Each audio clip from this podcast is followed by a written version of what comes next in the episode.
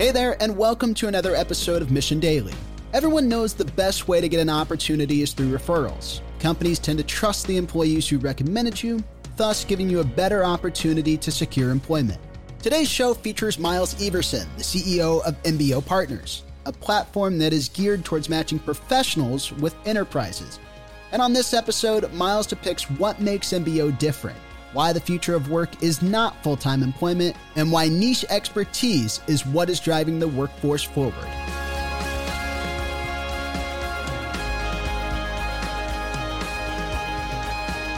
Welcome to Mission Daily. Today we have Miles Everson, CEO, MBO Partners. Miles, how are you doing today? Fantastic. Looking forward to the discussion. Awesome. And before we get started, we always ask our guests to do the same thing, which is what exactly is MBO Partners? So, MBO Partners is a platform business that's really geared towards matching independent professionals with enterprises that are looking for top talent to do services for them. And we've been in business for about 25 years and have some of the you know best brands out there in terms of both the individual talent as well as the enterprises that we serve. Thanks for that. Now, one of the things that we always want to ask people to clarify, because as you can imagine, people, um, you know, a lot of buzzwords get used, but we it's never always a clear picture. So tell me about this marketplace. So you have a platform business. You mentioned it's like a services marketplace. It's ma- matching people together how does it work? How does like someone who's never seen this platform um, kind of vi- start to visualize what MBO, eh, how it exactly works? Yeah. So let me uh, paint a picture, if I may, of what it's like for an individual and then what it's like for a company. Right? So if you're if you're an individual and you've decided that you want to take control of the way you work and when you work and be able to maximize your own benefits. You, you come to MBO, you enroll in the broad MBO marketplace, you put up your profile of your skills and capabilities, and then you, so you're in the marketplace as a provider of services. Now, if you're an enterprise, these big enterprises have many different sources of talent. And what they look for is talent that can have, you know, both either supplement or be strategic. And we can come back to the strategic piece if we'd like. Um, but supplement their full time workforce and help them with projects and initiatives that they need to get done. So the enterprise comes and they enroll, and we enter into a master service agreement with them. Now, that master service agreement gives the enterprise three things it gives them their own marketplace that's riding on the MBO platform where they house the talent that they want to know and that work for them. It also allows them to make sure that there's compliant enrollment of their people on projects because one of the challenges with working a very diverse independent workforce is making sure that you got them enrolled in a compliant way with federal and state tax laws, et cetera. And then finally, you have to be able to capture the time and manage and pay this diverse workforce. Well, we do all of that for the enterprise. So we simplify for the enterprise. We give them access to great talent. And for the talent, we give them access to more jobs that they otherwise wouldn't be able to get to and we match the two in between. And you know, we really focus on the talent that's high impact talent uh, that's doing work that you know it's really their career. It's not a side hobby for them. This, these people are dedicated to being independents. Yeah, so this is interesting because it sounds similar, but obviously it's not quite the same thing. Uh, in the past, we've interviewed, uh, for example, Chris Hyams, who's now the CEO of Indeed on the show. Uh, his episode hasn't released yet, but it kind of a similar concept in regards to like the platform uh, in regards to like how MBO vets and I guess qualifies the talent how do you guys go about that process? Because it sounds like you're talking about companies are looking for very specified skill sets. So I'm assuming they expect all the candidates to be meeting those matches. Yes so it's really interesting that you bring up Indeed because Indeed is focused mostly on filling requisitions for people. Mostly uh, they're really focused on full-time folks. Mm-hmm. and so it's very similar to a job board that's doing vetting of talent, which they obviously play an important role, but we're really after a different population of people. We're looking for people who've chosen to be independent professionals, build their own businesses. And so what we do then is we help the company curate a pool of their of people that are known to them. So they actually know the talent because we know everybody knows that the best people you get are people that you know are referred to you. Mm-hmm. So our model is to work on the referral model and make it create a relationship um, that builds and strengthens between the independent and the enterprise, even though the independent continues to be independent. So, where some companies will go out and do, they'll try to do technical tests to vet talent.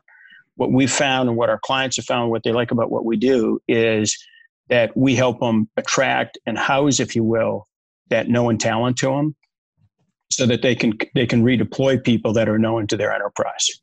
No, that's fascinating. So, from your perspective, here's what here's what I want to know. Um, you have, I believe, a unique perspective on this. Why is it that companies are looking so much for this independent talent uh, versus maybe, like you, you mentioned before, like full time requisitions or getting people on staff? Like, what is it unique about, I guess, the needs of the marketplace that makes a uh, like this market exist for independent business operators? So let's get right at the heart of the matter for a minute, okay? Ask any CEO what her or his most important asset is, and they'll say it's their talent. Yet there's 43 million Americans that have chosen to be independent professionals. So they're working as independents, they're not full time people. By definition, if you don't have a strategy to drive a workforce deployment strategy that includes those 43 million people, those 43 million independents, there's no way you're accessing the best talent on the planet. All you're accessing is the people that have chosen to be full time employees. And our view is well, full time employees are really important to an enterprise. After a while, that workforce starts to become homogeneous and it's a fixed or captive workforce. What we bring is a much, much more heterogeneous workforce, and they're not captive the way the world is going is that the best talent, the people who are the best at the top of their field, are going to get to choose which companies they work for. And so for the enterprise, you have to become a very desirable enterprise to work with. And if you want to have access to the best talent, you're going to embark on a real formidable strategy to access the independent professional. That's why they're doing it that's definitely a different perspective. I mean, I never really thought about that, right? If you're an independent, if you're an independent contractor, independent business operator, I guess, I mean, it makes total sense. It's because I'm so good at my discipline, let's say, that I can actually vet multiple contracts for my time versus working completely for just one company. I never even put it, I never really framed it of what I was thinking. If you think about the point I'm making about diverse and heterogeneous workforce, companies articulate that they want to hire a diverse workforce. They want to have a diverse workforce and they want to celebrate diversity and inclusion. But at the same time, as soon as they get people in their organization, they start to standardize how they do things, how they think, et cetera, and they try to drive them to be more homogeneous. There's an intellectual conflict in that strategy. And so the companies that embrace diversity, truly embrace diversity, source talent from all possible talent sources, including independents, are the ones that are going to bring the greatest diversity of thought and therefore the greatest probability of driving value for themselves and for their customers. And that's what we're going after for the enterprise. For the independent, we want to improve their well-being. We our platform helps people live the life they want to live. And they do that by taking control of their own destiny. No, I love it. And at, previously, from my notes, uh, previously at Price Waterhouse Coopers, where you came from, you built something similar. Is that right? The Talent Exchange. It's it's largely regarded as one of the more successful examples of direct sourcing. Did that play a part in you coming over to MBO, or uh, what? What's unique or what's different between the Talent Exchange and what you're currently doing? Yeah, so so let's just back up for a minute, right? So because you mentioned my firm that, you know, I spent decades as a partner in this prestigious firm. And frankly, it's a prestigious firm for a lot of reasons, but certainly one of attracting and developing people. It's viewed as one of the best firms on the planet in that regard. Right. And it's got a great heritage. It's a hundred years old heritage of doing that. But when I was there, I sat back and basically said, Are we am I being, you know, fair to myself and to my fellow colleagues when I say that we're accessing the best talent, but I'm ignoring this group of people that are called independent professionals? And the short answer is I needed to include them. It added flexibility to my workforce and it added this greater diversity. Frankly, what the model adds is the ability for people who have stepped out of the professional career path for some reason to come back in. So it's an onboarding ramp back in because you know, people have life and part of life is their work. you, you shouldn't let work or your job be just the primary driver of everything in your life. And so Talent Exchange was a step in that direction, which I sponsored when I was at PwC. And it is a tremendous success for the firm. And then what I'm doing at MBO is to really help do that for even more people. I mean, my, my true intention would be to be able to improve the well being of millions of people in the, this new independent economy that we have um, versus, you know, coming out of the industrial era, there was a lot more long term relationship between companies and employees. But that has changed for reasons that are much bigger than any one company. No, that's that's awesome. Do you anecdotally do you have any stories of you know, for example, a success that you got from an independent professional that you may not have gotten that same result at, at your company? Well, yeah. So, I mean, I'll give you an example. You know, there's a number of ways I could go with this, but one is I'll leave his last name out, but one of our independent professionals' name is Glenn. And so Glenn worked at the Nature Conservancy as a executive. He, similar to me, had 30 years of experience and he had subject matter expertise in sustainability and the re- relating that to business. He sought us out and he came to us and said that he was thinking of making the jump from being an employee to being an independent and having, again, much more control and influence over who he worked for, when he worked, how he worked. And he like you got to get after people's passion so and that's what he wanted is he wanted to work on projects that he loved. He didn't like the bureaucracy that comes with operating inside a big company. And so he tied this to his personal mission so that you know he could drive better sustainability into businesses and so he has done just a, a fantastic job in terms of being able to serve the clients. He has multiple clients. He's busy. He's busy, as busy as he wants to be. But what's important is he's busy on the stuff that he's choosing to do. And when you think of, so what's that relationship look like between him and MBO? Is all of the bureaucracy and administration that he didn't like in a big company is gone. And then when you have a little company, you get other types of administration, like you got to do tax filings, you got to set up legal entities, et cetera. MBO took care of all that for him, and we continue to take care of it for him today, all his billings, etc. So MBO started as a company called My Business Office, and it got started to help people who wanted to be in business without having to deal with the bureaucracy. And now we're doing that at scale. And at the same time, we're serving the needs of enterprises who need access to this top talent because more and more of the top talent are choosing to be independents let's go from the enterprise side because you know marketplaces always have two fundamental problems, right? They need supply in both sides. They need customers, or in your case, independent professionals, uh, and they need the people that want the services. In your case, the enterprises. When your team talks to an enterprise who maybe has never worked with an independent professional before, what are they scared of? Like, because to, to me, when I hear, you know, I never thought about it this way, like going after talent that's just independent professionals a lot of times people think about just going out and vetting subcontractors for themselves, whether it's like vendor agreements. So they're doing all the, they're personally taking on all the vetting, right? To build this marketplace to me seems like a thing I would want to try if I was a business operator. But I'm curious, what do your people that you're talking to that have never used MBO before, maybe never used independent? Well, I doubt they've never used independent professionals. Probably at some level has. But what are they? I guess what are they scared of? What what stops them from doing this? It seems like a, it's a no brainer, but I don't know. Yeah. So there's when you're thinking if if you're looking at it from the lens of the enterprise, usually what they're they're wondering about is well, is the person going to be available? How do I know that they're going to be compliant with all the tax laws? And how do I know that the person um, is going to have some degree of commitment, loyalty to me? You know, can I trust the person? You know, I'm putting trust in quotes with my fingers as I say that, right? Right. And so they want to know that there's been some basis to conclude that the person is a good person. And if you go back to what I said a few minutes ago, we're talking about helping companies curate a pool of known independent talent.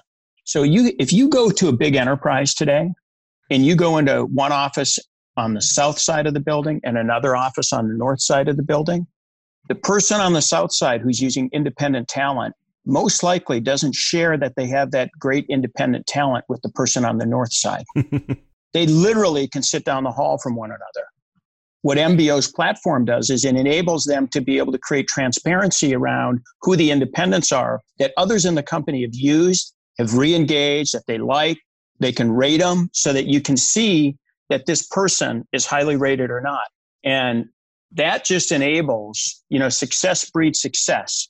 And so when they see successful independents helping other executives get their projects accomplished, then it becomes a successful, just adds on to itself. And so the enterprises, you know, they have their concerns, but more often than not, what when they sit back and they kind of think about it and they say, "Oh, I get it." You're not just talking about throwing somebody over the wall to me that I've never known. We're talking about building and curating a pool of known talent. They're either known or they've been referred, so they're quasi known, right? But once they've deployed on one project, I know them and now they're in my marketplace for ABC company. And that's a fantastic result for the company. So where do you see most of, I guess, your challenges? Is it getting independent professionals to apply for the platform, or is it getting enough, I guess, enterprises that want independent professionals? So I could say it depends, which is always a great answer, right? it's always the fun answer, yeah. Right. So for hot skills, obviously enterprises are demanding more than there is supply, but that's not unique to independent contractors or to MBO. So the hot right. skills, obviously, there's more demand than supply. Um, where there's an excess supply, tends to be in more kind of niche expertise areas because the demand is more volatile by companies. Right. Gotcha. And so then there's a whole kind of slew. I kind of gave you two end posts, and in the middle, there's a whole bunch of skills and capabilities like implementation of you know common SaaS platforms, transformational skills, project managers, creative design, engineers to support you know utility companies. Those we got a good. Those are great matching, is what I would say. We got a really good balance between the supply and demand side of the equation, um, and so you know it's it depends on which piece of the market overall that you're talking about we always think about it at our company and talking to some of our guests based on the skills and based on what's available what's the workforce going to look like maybe in the next five years and so from your perspective you're seeing like for example there's an oversupply of niche skills but still they're wanted there's like fundamental skills that everyone wants and then there's also like just the hot skills that you just can't get enough workers uh, i'm assuming like uh, you know specific languages developers like it's really really tough to hire these people based on what you're seeing do you think in your opinion, what do you, what do you think is going to be unique or different about the economy in let's say five years? Yeah. So um, you gave the time horizon of five years, which is time horizon's important when you're talking about what's the global workforce look like. Right. So in five years, we will we will continue to see a movement towards people needing deeper skills. So people that have skills that have some depth to them so use the old metaphor of, you know, you can be a mile wide and an inch deep, i.e., a generalist, or you can be an inch wide and a mile deep, right? More and more people are going to want niche expertises. Now, it is possible for a human to possess more than one expertise, right?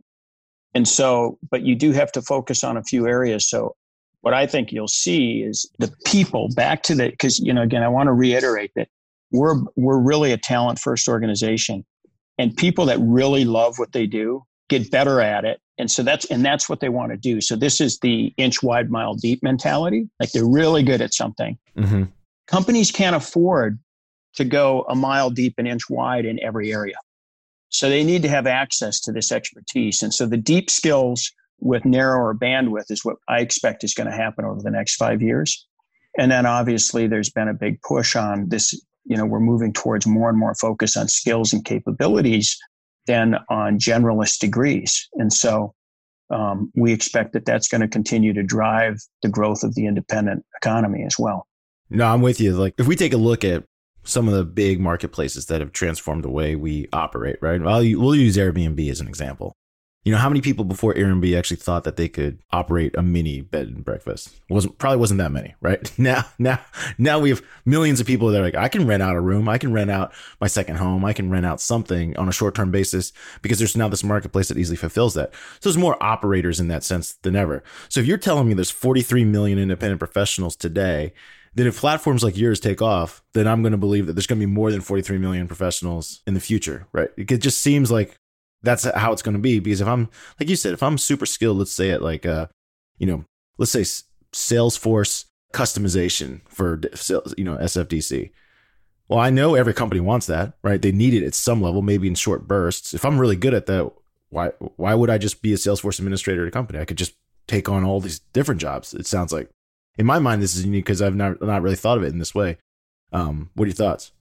Yeah, so there's no. I agree with the hypothesis that you put out. So MBO has been doing an annual surveying of the independent industry for the past nine years. We're just starting our 10th year anniversary. It's called the State of Independence. And last year, there's some really key statistics that came out? That I think get right after the point that you're bringing up, right? So 76% of the full time independents said they were very satisfied with their choices. That's up from 72% in 2018 and only 63% in 2015. So in four years, it went from two thirds of the people to 76% of the people are very satisfied with their choice. And the thing that's important to keep in mind here is that in the United States, unemployment is obviously at a, at a record low. Mm-hmm. And we still have more people choosing to be independents. They're not choosing to be independents because they can't get a job. They're choosing to be independents because they have a better, they want a better way of life. And so when you look at some other results from the state of independence survey is 82% of the full-time independents say they're happier working on their own Well, 69% said it's better for their health think about that that's amazing better for their health and they're happier what do every what does every company want healthy, happy workers. okay. I mean, it's just the, the, the statistics are so compelling. And the other thing is, is 75% of these independents also said that they wanted to be their own boss, compared with only 44% of traditional job holders want to be their own boss. This is really telling. You want a diverse workforce.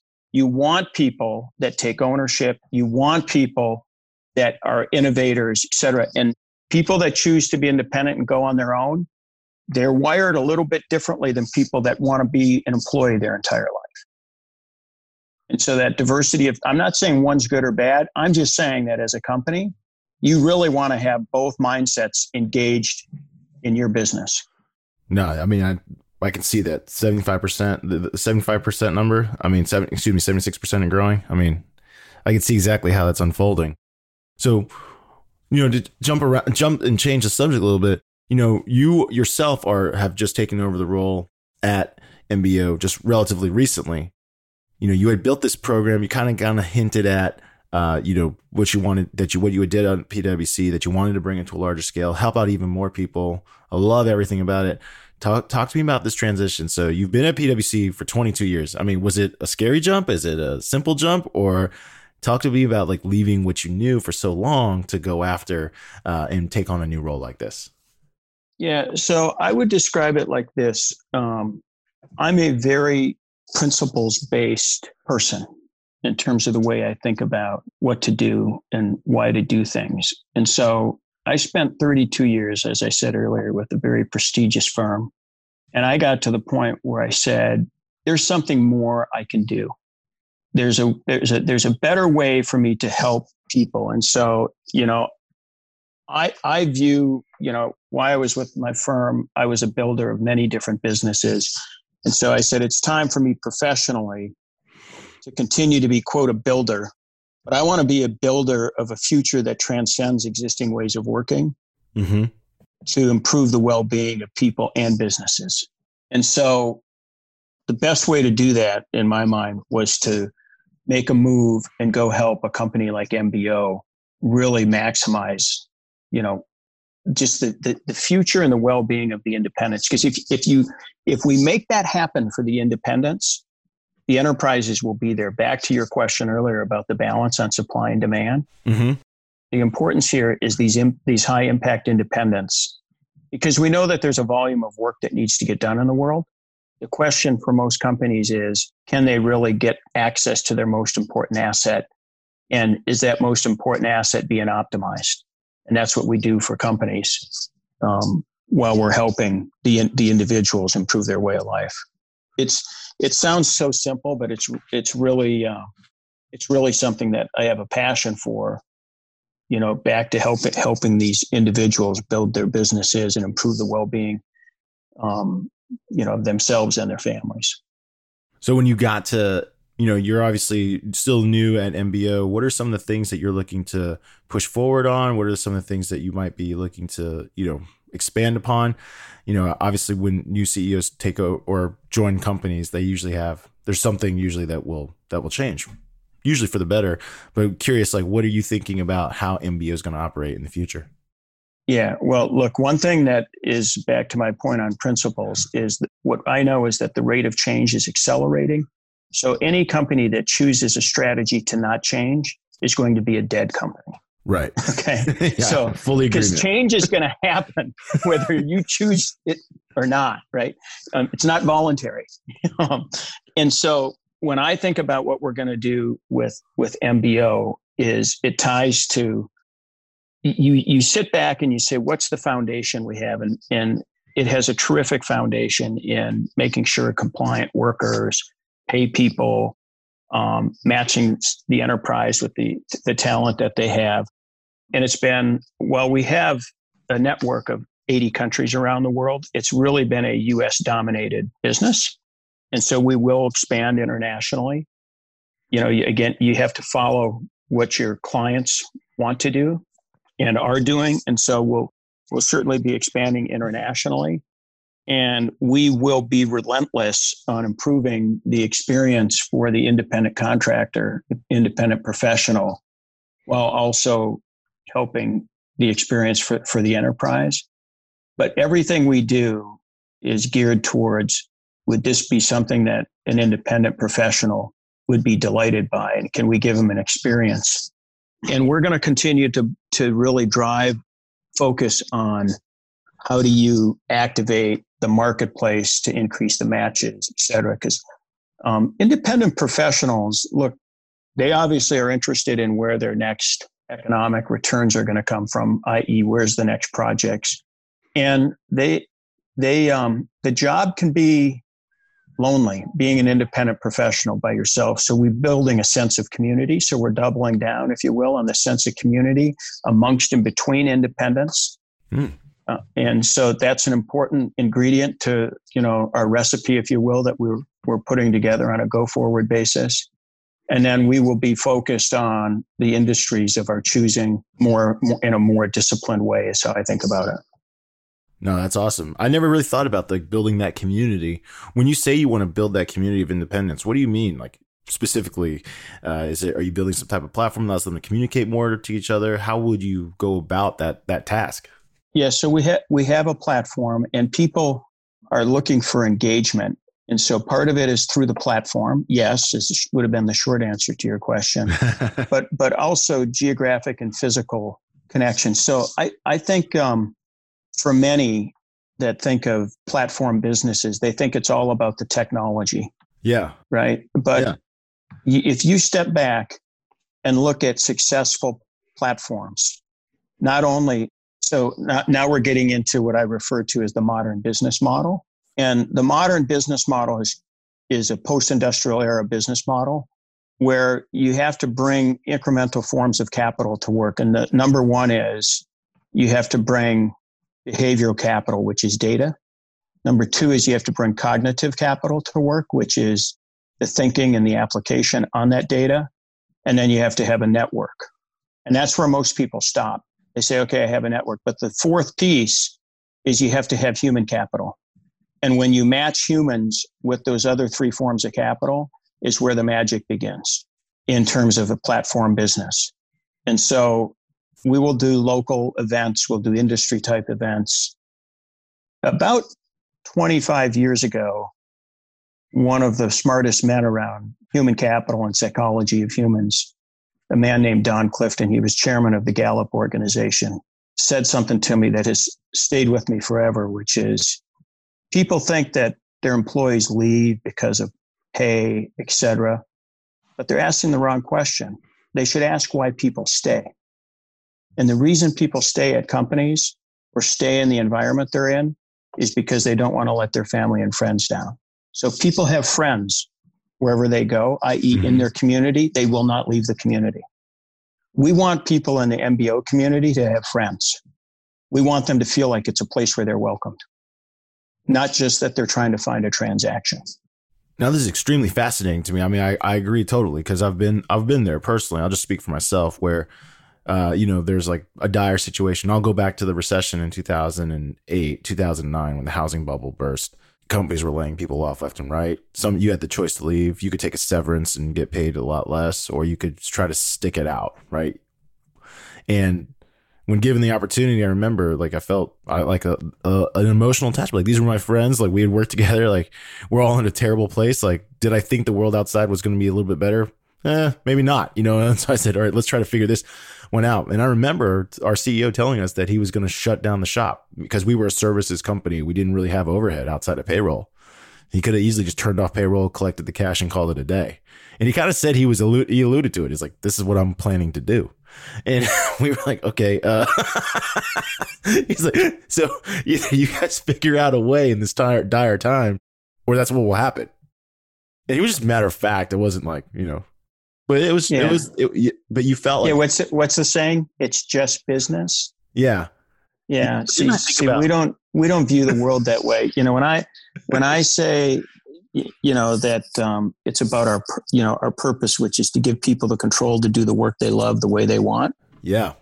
We're serious about that. We're very committed to it. And so, you know, we have that purpose.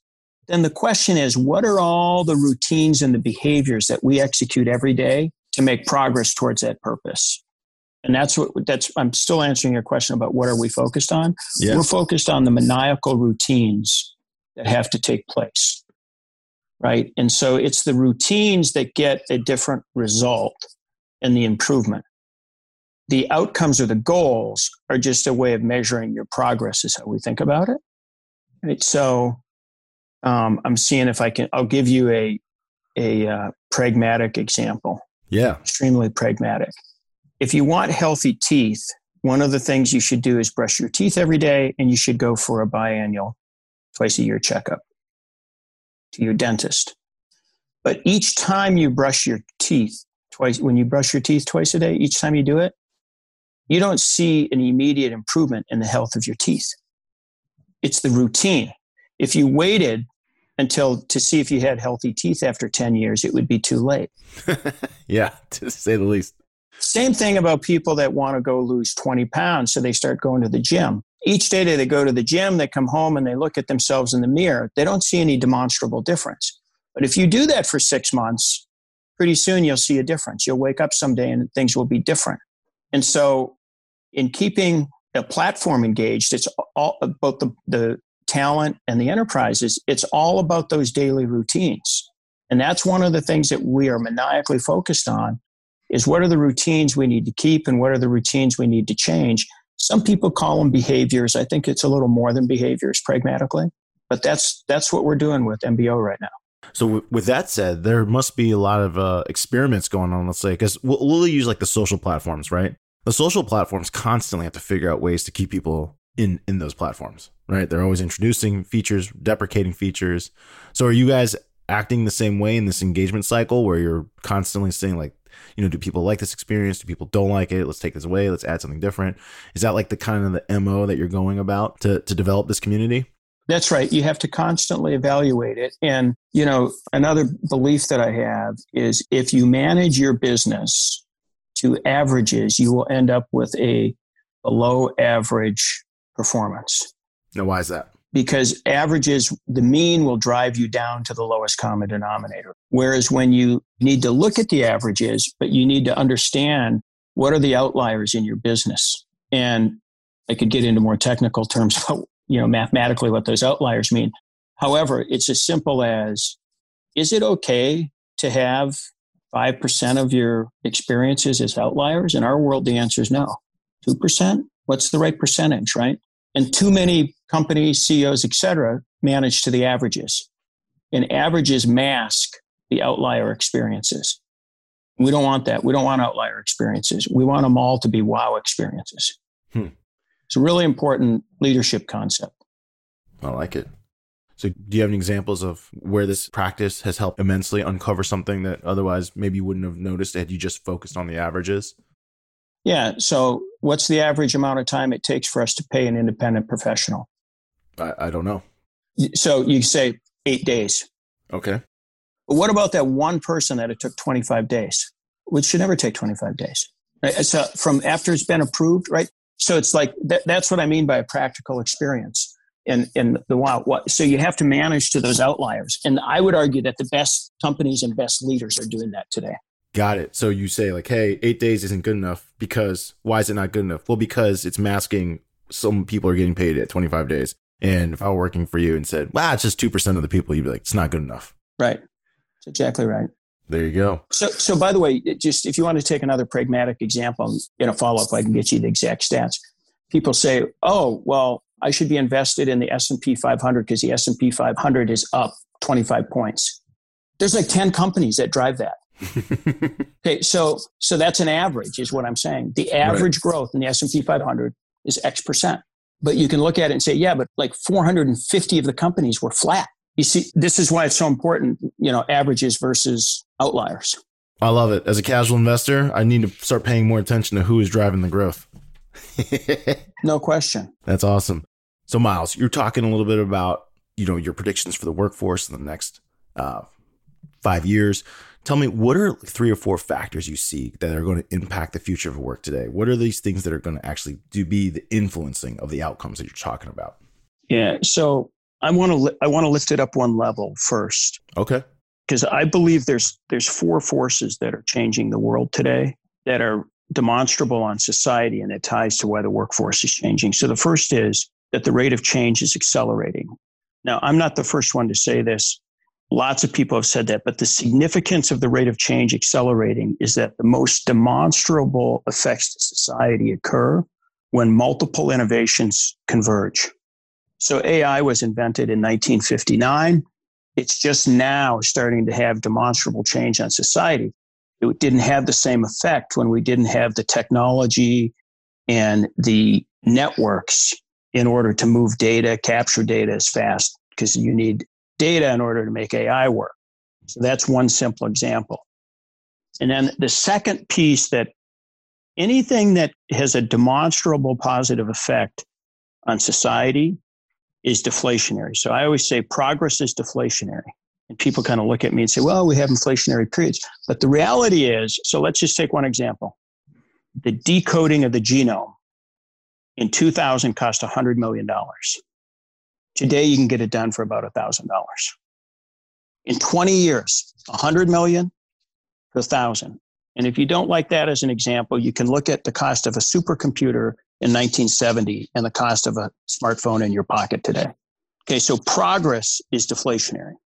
And then the third is in the industrial era, everything was about knowledge stocks. I had proprietary information. I put a fence around it. I tried to keep it as quiet as possible and I would get a team together, we'd figure it out. In today's world, knowledge flows is what matters. Simple example is the greatest breakthroughs and innovations today are coming from open source technologies. That's knowledge flows, not knowledge stocks. And then the fourth thing driving the world is the fractionalization of everything. This has been around for centuries. So, fractionalization of things like we can invest in stock markets. There was a day when stock markets didn't exist and I couldn't add, I couldn't own a fractional share of a company. Today I can. Think of home ownership. In the United States, only 20% of Americans will ever actually hold the title or deed to their home. So they'll never actually own the home that they think they own. The bank owns it until you have the deed. Right. However, if you're invested in a balance fund, you are invested in a mortgage backed security, most likely. So you have ownership partial ownership, fractionalized ownership of somebody else's home. So you don't own your home, but you own part of somebody else's home. okay. And then you can go down the list of we fractionalized our homes, we fractionalized our cars, we fraction like you fr- keep fractionalizing. Well, the thing that is now being fractionalized and what MBO is about is we're fractionalizing the human career and the human workday, i.e., the most valuable asset of any company is now being fractionalized. So put it together. What? How does how do those four things, you know, and what is that leading to? You mentioned deflationary, you mentioned, you know, knowledge breakthroughs. What how does it all come together? Well, how it all comes together for the workforce is people are looking for more knowledge flows. They're looking for on demand people when they need them on demand, just like the tech stack has been fractionalized. Mm-hmm. And when it comes to progress is deflationary, is modern business models will thrive. So business models that choose to not modernize their workforce, i.e., have only full-time employees that are captive knowledge stock mentality are not going to win right so because they will get disrupted i.e others will come in at a lower price to solve the problems with a modern business model. And all of that is tied to the rate of change is accelerating not slowing. Anybody that thinks that they can hold on forever with a historical business model and not modernize themselves they will get disrupted. They will become the kodak of their industry. No i love it. And this isn't like uh in my opinion, not to scare or put a pain and bleak future, but more as, in my opinion, it's more like opportunity centric, right? Like this is happening and the opportunity because, like you mentioned, the fractionalization of workforce or time where you need labor and skills creates opportunity for people to, like you said, insert and fill those those gaps. Absolutely. Th- these are forces that are at work that are bigger than any one company. Yeah. And so, as a company or as a person, you can decide to ignore them, but to your own peril. There you go. Wise words. Now, one of the things we always want to do for our audience is we want to let them get to know our guests a little bit more on a personal level. So, for yourself, what do you do? What do you do for fun when you're not working on MBO? Well, so I, um, my wife and I live in Austin, Texas, and so we love Austin for starters. And we spend a lot of time on the lake, on Lake Travis, boating and and doing things like that. And then we travel extensively. I've been a pretty global citizen for the last two decades, but now I get to travel for pleasure instead of for work, at least internationally. Uh, and so, you know, we we do that. Um, so I, I, like doing that, and then I um, I stay pretty focused on just personal development and devouring information, not just obviously for work, but for my own health and well being. Awesome. I'm going to ask for two recommendations from you. What is a city or place that you've been that you highly, highly, that you most recommend someone that wants to see something unique? Something unique. Well, yeah, I I love um, Singapore personally, um, just as a city to visit for a few days. I wouldn't be there for an extended period of time, but I think it's a very um, I like I like uh, Singapore and and I'm kind of thinking of outside the U.S. because yeah. And then I um I like uh, Salzburg and the Eagle's Nest uh, as a piece of history to to uh, to visit. It's fascinating history there. Uh, tell a little bit more for the people that don't know, including me. I don't know what you're talking about. the, the Eagle's Nest is where um, Hitler had his um, kind of getaway. He didn't spend a lot of time there, but he spent enough time there, and there's a lot of history but what he did, what happened at the time in Salzburg is just is a place that's close enough where you can stay and have a, a, a great hotel and get a little um, feeling for the local history. Gotcha. And then for for Singapore, what's unique about Singapore that that you just love? So what what I've what fascinates me about Singapore is the governmental structure, which is effectively a dictatorship, but they do a vote regularly on what the people think. So they're not really voting for the political leadership, but it's on what they like. And it's got it's got such a mix of expats that have repatriated or that have um, patriated to Singapore to work. Um, you know, people are nice. There's plenty of things to to see. It's for me, it's like a four day trip, not a two week trip. yeah. So, and I don't I don't really like uh, you know beach holidays to go spend my time on the beach the whole time. But I think Singapore is definitely it gives you a good eye into Southeast Asia. Awesome. And then for you know, you also mentioned that you do a lot of personal development. Are there any books or anything like that that you highly recommend? Yeah, um, I could recommend a number of them, but I'll give you a couple that I'm I'm reading right now that I think are pretty good books. One is um, The Atomic Habits by James Clear. The other, uh, the other book that I'm reading right now that I find quite fascinating is um, Eat to Beat Disease. Eat to Beat Disease. Yeah. Uh, that seems self explanatory. Is that just a way to live longer? It's to live longer and not just live longer, but how you use food as medicine instead of prescriptions as medicine. I like that concept. And then what's Atomic Habits about? Atomic Habits is it ties very closely to what I was talking about, where you have purpose, you have routines, and then you have results. There's been a lot written on this over the years. You know, another one that um, I'd read some time ago, probably a decade now, is called The Power of Habit. So I'm into the what really helps drive change. And so all these books that talk about how you deal successfully with change and how you drive it and capitalize on it are of high interest to me.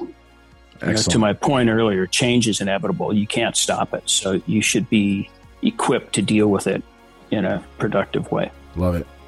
Miles, did you have fun on the show today? Yeah, it was fantastic. I appreciated the discussion. I uh, am happy that we had a chance to get on the phone and talk. Awesome. Thanks, everybody. Mission Daily and all of our podcasts are created with love by our team at mission.org. We own and operate a network of podcasts and a brand and story studio designed to accelerate learning. Our clients include companies like Salesforce, they're a customer times five, Twilio, and Katera, who work with us because we produce results. To learn more and get our case studies, check out mission.org/studios. If you're tired of media and news that promotes fear, uncertainty, and doubt, and if you want an antidote to all that chaos, you're at the right place. Subscribe here and to our daily newsletter at mission.org. Each morning, you'll get a newsletter that will help you start your morning and your day off right.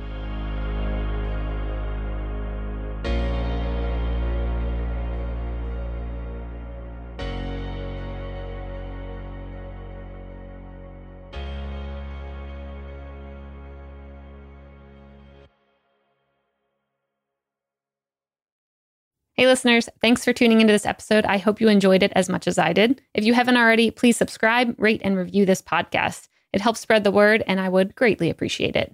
See you next time.